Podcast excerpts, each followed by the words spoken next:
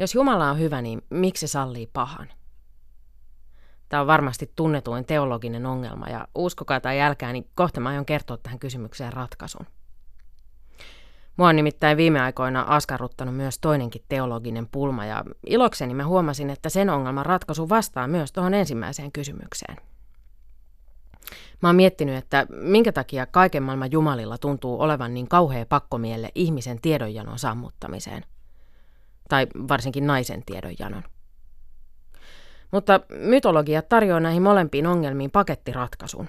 Ja se ratkaisu on, naisen tiedonjano pitää sammuttaa, koska maailman pahuus johtuu naisista ja niiden tiedonjanosta. Näin yksinkertaista. Ongelma ratkaistu. Amen.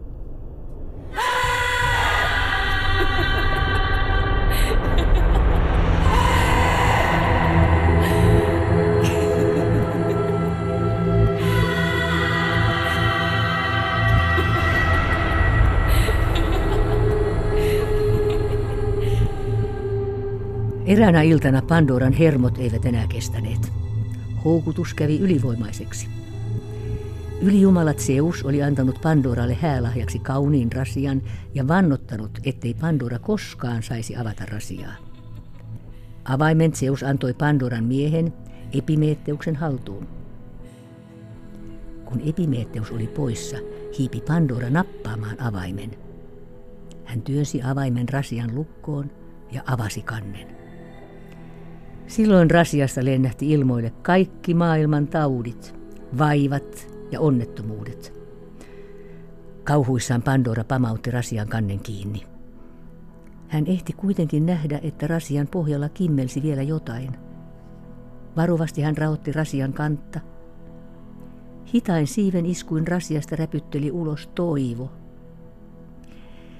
Zeus oli asettanut sen rasian pohjimmaiseksi – niin että ihmisillä kuitenkin olisi jotain lohtua maailman murheiden keskellä.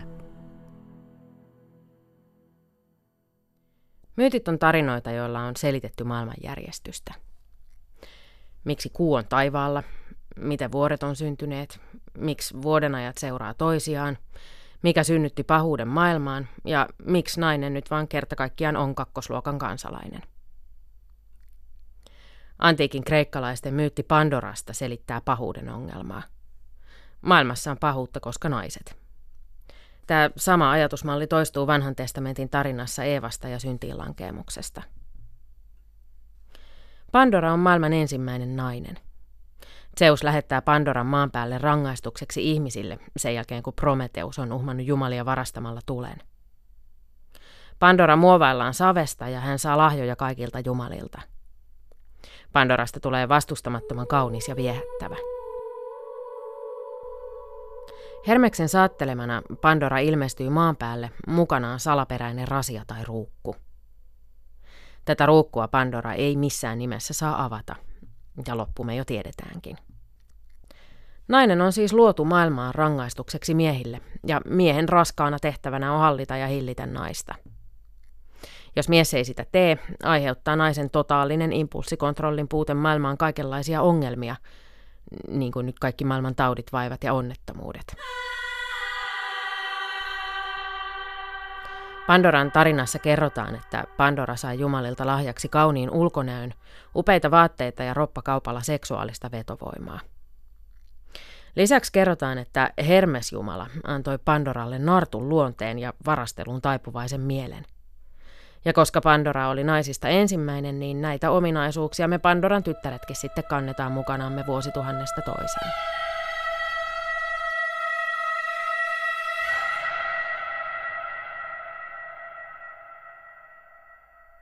Pandoran myytin kirjoitti ylös Hesiodos muutamia vuosia ennen ajanlaskun alkua. Teoksissaan Jumalten synty ja työt ja päivät Hesiodos on muutenkin räikeän naisvihamielinen. Jumalten synnyssä hän kirjoittaa, kuinka naisten kuolettava heimo luotiin maan päälle aiheuttamaan miehille ongelmia. Hän vertaa naisia myös mehiläispesän kuhnureihin, joilla on pahantekijän luonto ja jotka laiskoina pesissään nauttii hunajaa, jonka toiset mehiläiset on raskaalla työllään keränneet. Naisvihamieliselle ilmapiirille oli antiikissa luonut hyvän pohjan jo Aristoteles, joka jo noin 300-luvulla ennen ajanlaskun alkua tiesi, että naiset on miehiä pahan suomempia, yksinkertaisempia, impulsiivisempia, tunteellisempia, kateellisempia, ruikuttavampia, taipuvaisempia nalkuttamiseen, valheellisempia, petollisempia, toivottomampia ja niin edelleen. Ylipäänsä Aristoteleelle oli selvää, että naisen sielusta puuttuu auktoriteetti, jonka takia nainen pystyy miestä heikommin hallitsemaan halujaan ja tunteitaan. Miehillä sen sijaan on ulkoista arvokkuutta, makua ja harkittua kunniaa. Tästä syystä on itsestään selvää, että miesten tulee toimia naisten hallitsijoina. Istun kokouksessa. Yhä, mutta etenkin aiemmin, puheenvuoroa pyydettäessä miehen käsi näkyy paremmin kuin naisen käsi. No, onhan se isompi. Miehen puheenvuoroa myös kannatetaan tai lainataan kärkkäämmin. Usein myös naisten toimesta. Ehkä juuri Aristoteleen ajatukset naisten sielun auktoriteetin puutteesta kuuluu taustalla siinä, että moni nainen kokee, kuinka tilanteessa kuin tilanteessa miehen sana painaa enemmän. Rautakauppa. Siellä olen vähemmän ja mahdollisesti epäuskottavakin asiakas sukupuoleni takia, vaikka remontteja on takana useita – Kyselin somessa ihmisiltä kokemuksia siitä, millaisissa tilanteissa he on kokeneet olevansa sukupuolensa takia vähemmän kuin muut. On miettinyt, että saatan olla vain joidenkin mielestä vastenmielinen ja ärsyttävä persona. Toisaalta osansa tekee se, että lapset kasvatetaan niin, että pojat on poikia ja tytöt on kilttejä. Tai on ennen vanhaan kasvatettu. On totuttu siihen, että miehet puhuu, esimerkiksi palavereissa, ja naiset kuuntelee – tai esittää kuuntelevansa. Vastauksissa korostui se, että usein miestä pidetään uskottavampana ja pätevämpänä, vaikka nainen sanoisi täsmälleen saman asian. Minut kutsuttiin asiantuntijaksi palaveriin. Useamman kerran, kun kysyttiin jotain omalta erityisalaltani ja johon vastasin, asia kysyttiin uudestaan mieskollegaltani, johon hän yhä uudestaan vastasi, että kuten jo kollegani sanoi, asia on juuri näin. Aika hämmentävä ja turhauttava tilanne. Että kiitosta vaan Aristoteles. Hienosti asettelit sanasi. Aika kauan on mennyt ihmiskunnalta aikaa sun aivopierujesi purkamiseen. Tasapuolisuuden nimissä täytyy tähän kertoa myös yksi mieskokemus. Kun lapset oli pieniä ja käytiin neuvolassa, niin tuli kyllä vahvasti useammankin tädin taholta sellaista asennetta – että mä en voi ymmärtää niistä hommista yhtään mitään, koska mä olen mies.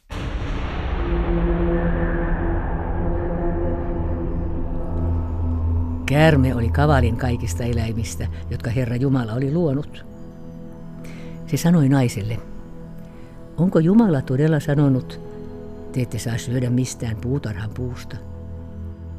Nainen vastasi käärmeelle, kyllä me saamme syödä puutarhan puiden hedelmiä – vain siitä puusta, joka on keskellä paratiisia, Jumala on sanonut, älkää syökö sen hedelmiä, älkää edes koskeko niihin, ette te kuolisi. Silloin käärme sanoi naiselle, ei, ette te kuole. Mutta Jumala tietää, että niin pian kuin te syötte siitä, teidän silmänne avautuvat ja teistä tulee Jumalan kaltaisia. Niin että te tiedätte kaiken sekä hyvän että pahan. Nainen näki nyt, että puun hedelmät olivat hyviä syödä ja että se oli kaunis katsella ja houkutteleva, koska se antoi ymmärrystä. Hän otti siitä hedelmän ja söi ja antoi myös miehelleen, joka oli hänen kanssaan, ja mieskin söi. Silloin heidän silmänsä avautuivat ja he huomasivat olevansa alasti. He sitoivat yhteen viikunalehtiä ja kietoivat ne vyötärölleen.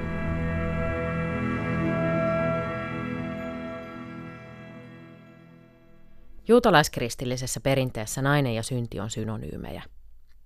Näin toteaa filosofian tohtori Hannele Koivunen Otavan kustantamassa teoksessaan Madonna ja Huora. Koivunen kertoo, että pyhä Krysostomus totesi 300-luvulla naisen olevan vältettävä onnettomuus, ja että kirkkoisät hänen jälkeensäkin on kuvanneet naista saatanan työkaluksi tai poluksi helvettiin. Juutalaiskristillisessä perinteessä ensimmäinen nainen luotiin Aatamin kylkiluusta. Madonna ja huorakirjasta selviää, että juutalaisten legendojen mukaan Jumala valitsi nimenomaan kylkiluun. Se oli puhdas ja yksinkertainen ruumiinosa. Jos Jumala olisi luonut naisen miehen päästä, se olisi saanut naisen kulkemaan ylpeänä pää pystyssä. Jos Jumala olisi valinnut silmän, se olisi tehnyt naisesta kevytkenkäisen ja siveettömän. Jumala ei valinnut korvaa, koska se olisi tehnyt naisesta salakuuntelijan. Niska puolestaan olisi tehnyt naisesta röyhkeän ja suujuoruilijan. Jos Jumala olisi tehnyt naisen Aatamin sydämestä, olisi naisesta tullut kateellinen ja jos taas kädestä olisi nainen sekaantunut muiden asioihin. Eikä Jumala tehnyt naista myöskään miehen jalasta, koska silloin naisesta olisi tullut tyhjän toimittaja. Kaikesta huolimatta, juutalaisten legendat kertovat, oli lopputuloksessa mukana kaikki ne viat, joita Jumala naista tehdessään yritti välttää. Että ei ihan strömsöisesti mennyt noin Jumalankaan askartelut.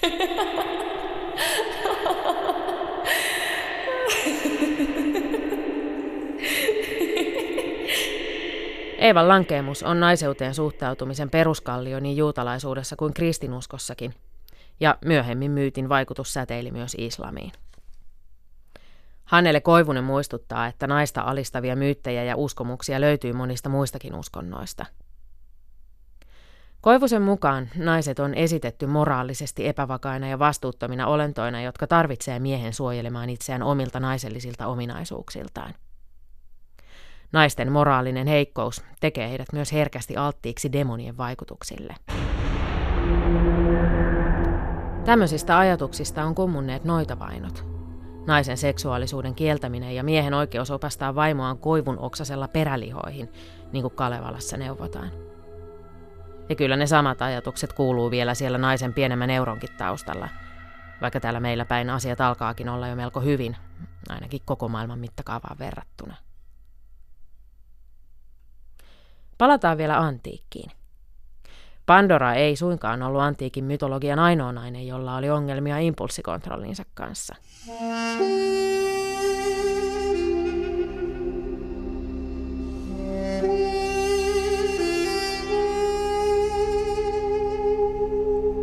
Hades oli ryöstänyt Demeterin tyttären Persefoneen puolisokseen Manalaan. Demeter suri tytärtään ja unohti tehtävänsä maanviljelyksen ja hedelmällisyyden jumalattarina. Kasvit lakastuivat, vilja ei kasvanut, kaikkialla vallitsi nälkä ja kurjuus.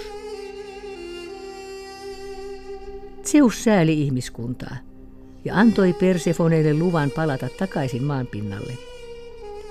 Ovella Hades oli kuitenkin huijannut Persefoneen syömään Manalassa granaattiomenan siemeniä – ja sen, joka söi Manalan ruokaa, täytyy jäädä Manalaan ikiajoiksi.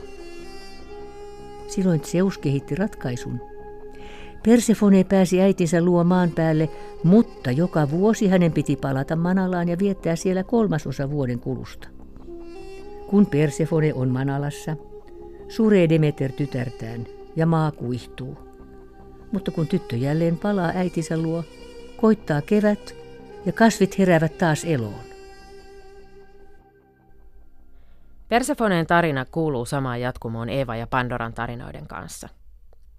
Persefone on granaattiomenaa himoitseva, itseään hillitsemätön nainen, ja itsehillinnän puutteesta seuraa maailmaan kurjuutta, tällä kertaa talven muodossa.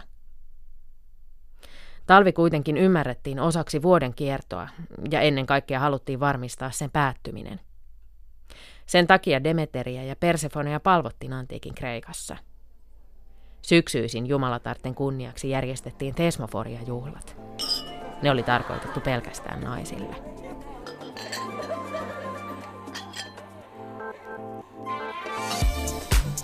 Tesmoforia-juhlat oli ultimaattinen ladies night out. Tyttöjen iltapotenssiin seitsemän. Persefone ja Demeterin kunniaksi vapaat kreikkalaiset naiset kokoontu kolmen päivän bileisiin. Hedelmällisyyden turvaamiseksi Tesmoforian juhlissa uhrattiin sikoja, mutta niissä myös syötiin ja juotiin hyvin. Ruokana oli muun muassa peniksen muotoisia kakkusia. Toisena päivänä tietenkin paastottiin, koska kunnolliseen naisten viikonloppuun kuuluu myös vähän wellnessiä. sitten voi paremmalla omalla tunnolla juopotella. Ohjelmaan kuului myös se, että naiset huuteli toisilleen kaikenlaisia rivouksia ja törkeyksiä. Raipati rai. Tesmaforia juhlista on valitettavan vähän tietoa. Se johtuu suurelta osin siitä, että Tesmaforia oli nimenomaan naisten juhla ja siitä ei kauheasti ollut tapana kotona huudella. Naiset ei antiikin aikaan juurikaan toimineet historian kirjoittajina, joten Tesmoforiastakaan ei ole jäänyt paljon kirjallista tietoa jälkipolville. Kreikkalainen miesnäytelmäkirjailija Aristofanes on kuitenkin kirjoittanut komedian nimeltä Naisten juhla. Sen tapahtumat sijoittuu Tesmoforiaan. Aristofanes korostaa näytelmässään Tesmoforiaan osallistuvien naisten viinanhimoa ja riehakkuutta. Kreikkalaisittain hämmentävintä Aristofaneen kuvauksessa on se, että naiset juhlassa käyttäytyy kuin miehet demokratian kansalaisina. Naiset pitää juhlassa kokousta ja nimeää kokouksensa oikein viranhoitajat sekä tarkat toimintatavat ja kirjanpidon. Tesmoforia juhlinnan ohella Aristofaneen näytelmän naiset on kokoontuneet hautomaan kostoa tragediakirjailija Euripideelle. Kirjailija on saanut naiset raivoihinsa, koska on näytelmissään esittänyt nämä mielipuolisina, murhanhimoisina ja seksuaalisesti turmeltuneina. Euripides itse saa asiasta vihjä, pukeutuu naiseksi ja osallistuu juhlaan. Euripides tietenkin paljastuu ja joutuu lupaamaan, ettei enää loukkaa naisia tulevissa näytelmissään. Eli Aristofanes onnistui käsikirjoittamaan vuoden 2018 Jussigaalan yli 2000 vuotta ennen Aku Louhimiehen syntymää. Tesmoforian kaltaiset naistenjuhlat on riemukkaan karnevalistisia tuulahduksia maailmasta, jossa miehet saneli, miten naiset ja maa makaa. Pitää kuitenkin muistaa, että niin kauan kuin karnevaalilla on valtaa pitävien siunaus, on se tapahtumana yleensä valtaa pönkittävä – kun naiset sai joka vuosi kolmen päivän ajan tuntea itsensä ihmisiksi, jaksoi loput 362 päivää elää patriarkaalisessa maailmanjärjestyksessä. Se on vähän niin kuin suomalaiset ja heinäkuu. Kun saa kolme päivää hellettä, niin loppuvuoden jaksaa synkkää ja kylmyyttä. Onhan meillä kuitenkin jotain, mitä odottaa.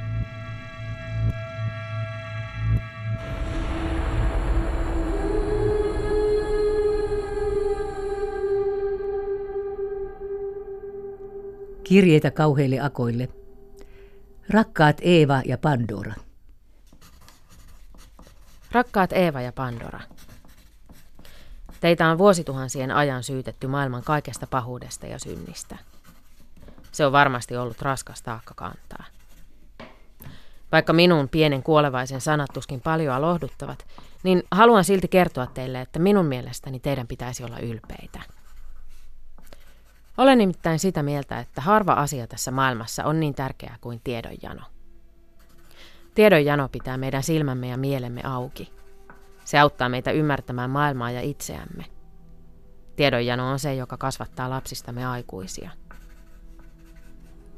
Tiedonjano myös lisää empatiaa, joka tässä ajassa tuntuu välillä olevan pahasti kateissa. Te molemmat tiedätte, että joskus tieto todella lisää myös tuskaa – mutta uskon, että se tuskakin on tarpeen. Sen avulla osaamme asettua muiden asemaan, irtautua omista ahtaista kuvioistamme. Voihan sitä tietysti väittää, että ilman tiedonjanoa me eläisimme yhä paratiisissa, emmekä tietäisi maailman pahuudesta mitään. Eläisimme tasaista ja autuasta elämää vailla alhaisia tunteita, paheita, seksiä. Ihan rehellisesti sanottuna sellainen elämä tuntuisi kuolettavan tylsältä. Kyllä elämään pitää sentään vähän syntiäkin mahtua. Kiitos siis, Eeva ja Pandora. Onpa ihanaa, että te ette totelleet.